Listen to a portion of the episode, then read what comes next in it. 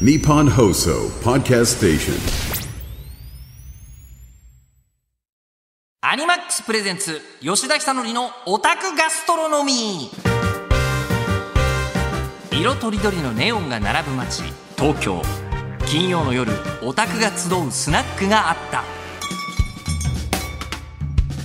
こんばんはオタクガストロノミーへようこそはい、えー、で今日は打ち上げですかねここで行われるのはね。日本放送アナウンサーは仮の姿、えーこの店を切り盛りするオタクでありこないだ横浜アリーナのステージでちょっと司会のお手伝いをしておりました。はい、えー吉田久典です。そうなんですよ。アニマックスミュージックス2023映画開催されましてですね。まあここすごいですよ。えっ、とイベント自体が6時間強。でリハーサルとかあるんで私も朝9時ぐらいからいましてで夜10時ぐらいもう10過ぎてたかな出た時はぐらいだったんで13時間横浜アリーナにいたことになるんですか。まあ旬だね。本当に、えー秒でアニソンあ細かいことを言うとアニマックスミュージックスはこだわりがあってアニメミュージックってずっと言ってるんですよ。アニソンって言ってないんですよ。でみんな結構一番初めにこうプロデューサーの人がこうアニソンって言わずにアニメミュージックって言ってますんで、まあ、もしよろしければ守っていただけるとみたいなことを言っててさすがにこう出てくる人たちすごいのはやっぱちょ言われたことちゃんと守ってるんですよ。みんなアニメミュージックって言ってるんですよ。言ってんだけどたった一人だけ大石正義がアニソン界のおしゃべりクソメガネって自分で言ってたから そこだけアニソンって言ってましたね、えーまあでもそれでアニメミュージックが、えー64曲、えーでしかも久しぶりの4年ぶりの声出し解禁みたいなことになってていやアニマックスミュージックスはやっぱりいろいろ考えててなんかあの愛があるからなんか見てて飽きないっていう感じがものすごくある。なんかこうみんなチーム感があるんですよ。出たら終わりで帰るとかじゃなくてみんな初めと最後必ず出てきてくれるしみたいのがあって、えーでそれで見てる中でですねまあそうそう本当ね、えー劇帝国歌劇団を南條吉野さんとこう上坂すみれちゃんが歌うみたいなのとか和装でみたいなね。よくできてんださすが。よくよく考えたなみたいなのとかがあるし。で、まあ、センターステージも使いメインステージも使いバックの一番ね、えー反対側のサブステージも使うみたいなのでもう本当多分飽きることはこれはお世辞でも何でもなくないっていうイベントだったんですよ。であとあのアニマックスさんであれ中継してたはずなんですよね。当日ね。ですよね。でまたやるんですよね今度ね。ちゃんとこう整えてね、えーで整えてやるんだと思うんですけど、えー僕がぜひ注目してほしいっていうのが、えーありましてあのこうサブステージを映すじゃないですか。でサブステージってあの当然ですけどいわゆる横浜アリーナのメインステージの反対側にあるんでえーこうあのメインステージを映してる時というのは後ろのちょうどねでかいモニターに今回もアニメのオープニングとかエンディングといっぱい使ってブワーってやってるのとは違って反対側がサブステージはお客さんなんですよ。明白にお客さんでそのお客さんの出演率がむちゃくちゃ上がるんですよ。そのサブステージ行った時に。でだからその劇艇とか歌ってる時も映ってるしみたいなとこで、えー今回ですねあのりゆうちゃんと、えー中島由紀ちゃんが、え2人でサブステージで「とっとこハム太郎」を歌うっていうのが、まあ、まずこの歌を横浜アリーナで歌ってる時点で若干どうかしてる感じはあるんですけど若干どうかしている「とっとこハム太郎」の時に、えー後ろに、えー映っている、えー一番前の少年なのかもうちょっと大人なのか分かんないですけどの子がずっと「伊藤美久」って書いた T シャツを ずっと着ててサブステージにカメラが行くたびにその伊藤美久っていう T シャツのあの少年がずっと映るんですよ。黒地に白でこう書いてあるやつ、えーで映ってて最高だなと思ったのが、えーそれで彼に、えー会場中を練り歩いてライブやってた大石正義が、えー彼メガネかけてるんですけどよくわかんないけど会場中のメガネをいじり倒しながら歩いてるのがあって、えー5センチぐらいのところで大石正義が伊藤美久って T シャツのやつの前で歌ってるんですよ。あれが個人的に面白すぎて。あれもう一回放送するもう一回というかねまた放送しますもんね。アニマックスさんね。いやこれは見て。僕はあのもしこの番組をその彼がお聞きだったとしたらですね個人的にギャラをお支払いしたい。彼に彼にギフティングを。したいのであの僕ですみたいなのがあったらあの自撮りとともに送ってきていただけるとすごく嬉しいなと個人的には思っておりますが、えー番組ではですね懐かしの名作や最新コンテンツまでさまざまな視点からアニメについて語りまくりオタクのお酒が進む夜をお届けしたいと思います。X で感想をポストする際は「ハッシュタグオタガス」をつけてください。オタガスはカタカナです。えー金曜の夜オタガスでごゆっくりお過ごしください。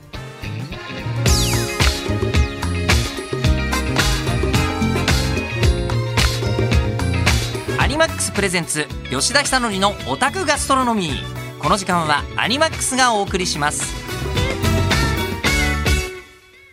アニマックスプレゼンツ吉田久典のオタクガストロノミ。ーそうですね私アニメファンはもう30年を超えていると思いますが、えーそんな中、えー今日はですねこれ想像以上のことになってしまいました。はい、えーこんな企画をお届け。バックナンバータイムスリップ今は、えーアニメの情報って大体ネットからでしょみんな。8割9割。でこれ40代50代の、えー我々オタクにとって SNS のない時代に最新のアニメ情報をつぶさに確認できる唯一のツールがアニメ雑誌。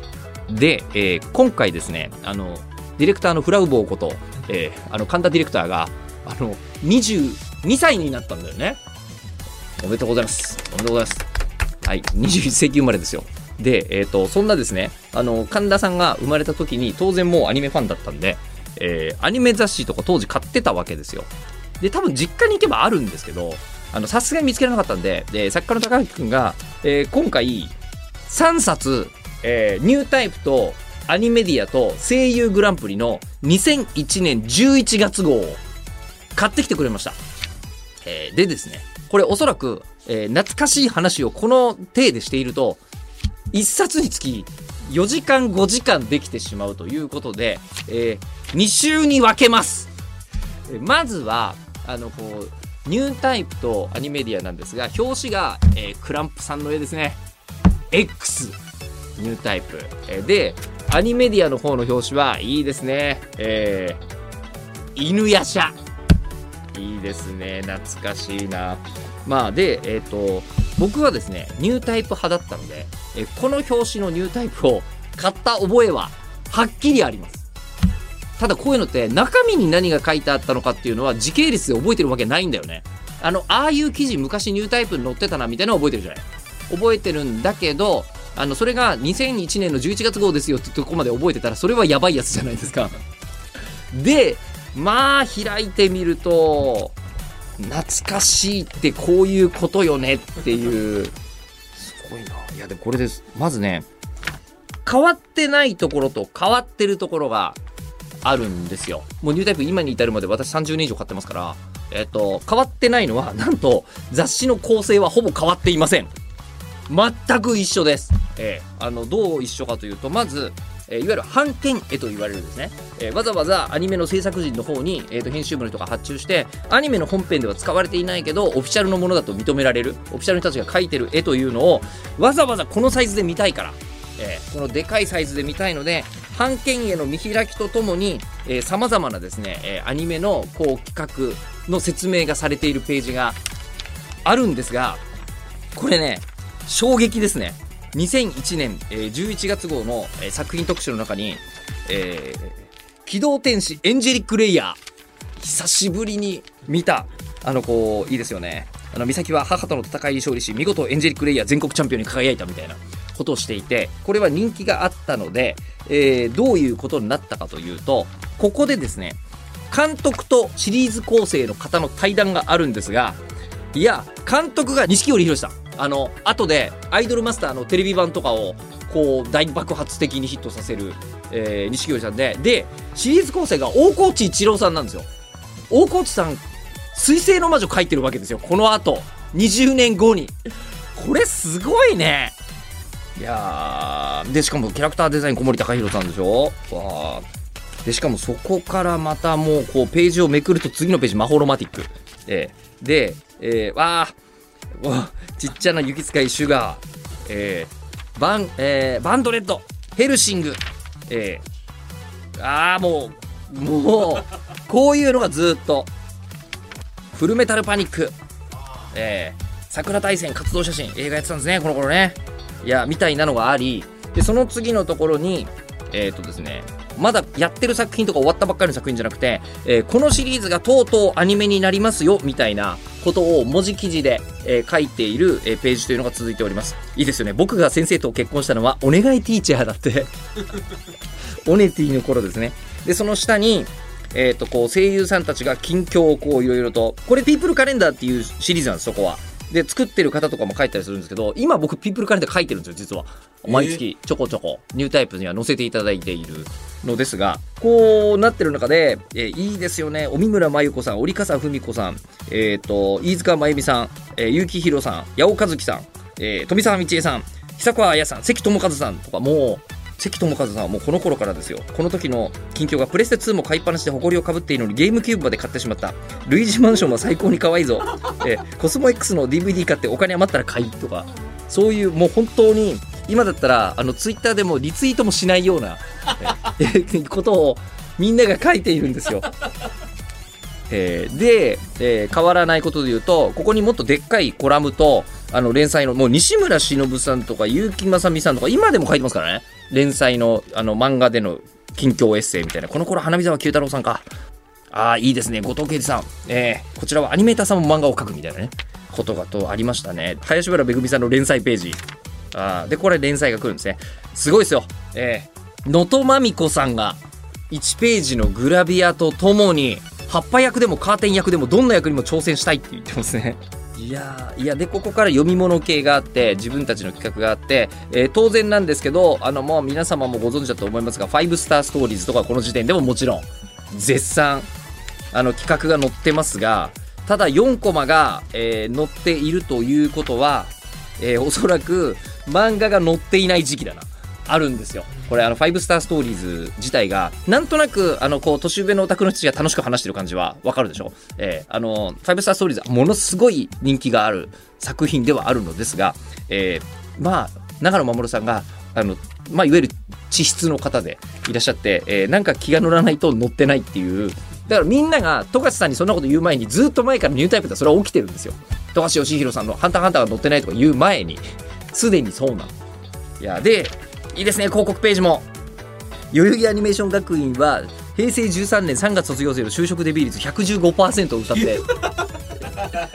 いらっしゃいます当時から、えーいいですねこの頃、えー芸術学部声優タレント科の特別ゲスト、えー山寺宏一先生とかが特別に来てますねこの時ね。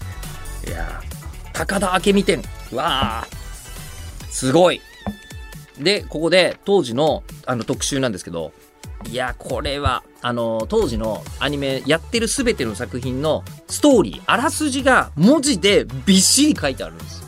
え。これなんでかというとこの当時だともうハードディスクレコーダー好きな人はギリ持つと思いますけどそうじゃない人とかだと多分あのビデオデッキで撮ってるのがまだ主流の時代のはずででそうすると録画ミスったりするとその話飛ぶのよえーうわってなるじゃない。でうわってなった時大丈夫。ニュータイプがあるからある程度わかるみたいな。時代ですね。わあいいな。スーパーギャルズ。寿蘭 あったな。デジモンテイマーズ。ちびまる子ちゃんとかもちゃんと載ってんだよねこの頃ね。ちびまる子ちゃんのあらすじってちゃんと載ってたの律儀だよな。これなんか最近ね本当にあんまりなくなってるんですけどねこういうのね。でもここでコナンまだやってるのすげえなやっぱり。もうすでに今が今でもやってるのはすごいですね。スクライドとかやってたか。光の語。フルーツバスケット。天使の尻尾。心と書簡。はあ。であって最後にいろんなこう読み物ページというか各カルチャーをね。あフルーツバスケットの設定印が挟まれてますね。あで読者読者コーナーピクシブないから。ええ。このカラーイラストの量よ。これ乗るのとか大変だったんだろうね。乗ったら大騒ぎでみたいな。あとは全国ラジオ番組っていうページがすごい量あります。日本放送もこの頃絶対やってたはずなんですけどだからやっぱり文化をあ時間です。あえ？ニュータイプだけで？ええ。音も止まってる。音も止まってる。あこれねあの一つ一ついいくらでも書き加えていくことができるんですけど、えーじゃあ最後にまあ一つだけあのまとめて言うとえっ、とですね文字の量が尋常じゃないです。この頃の雑誌というのはいや情報ここから得るしかなかったからねえーえどうする？アニメディアランキングだけチェックしとく？あのキャラクターランキングとかあるんですよ。あったあったあった。11月キャラクターランキング、読者が毎月選んでます。えー、1位、クラピカ。えー今月もクラピカの一人勝ち。2位、犬夜叉。3位、キルア。4位、クラマ。えー5位、現状。あー、いいですね。えー、という、えー、富樫さん大爆発の、はい、えーアニメディアでございました。じゃあ、この辺りでお時間です。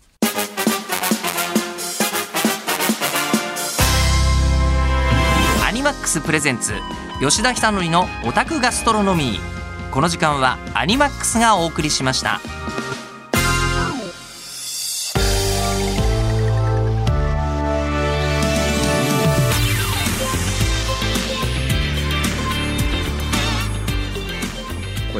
今日は異常なスピードで時間が過ぎていったな。思い出すことがありすぎますからね。えー、ということで日本放送アナウンサー吉田久典がお届けしてきました。アニマックスプレゼンツ吉田久典のオタクガストロノミ。ーそろそろ閉店の、えー、お時間でございますがここでアニマックスさんからのお知らせです。アニマックスがお送りするスーツ姿の人気声優を操れる即興ドラマバラエティようこそ妄想営業部へ。2024ウィンターが。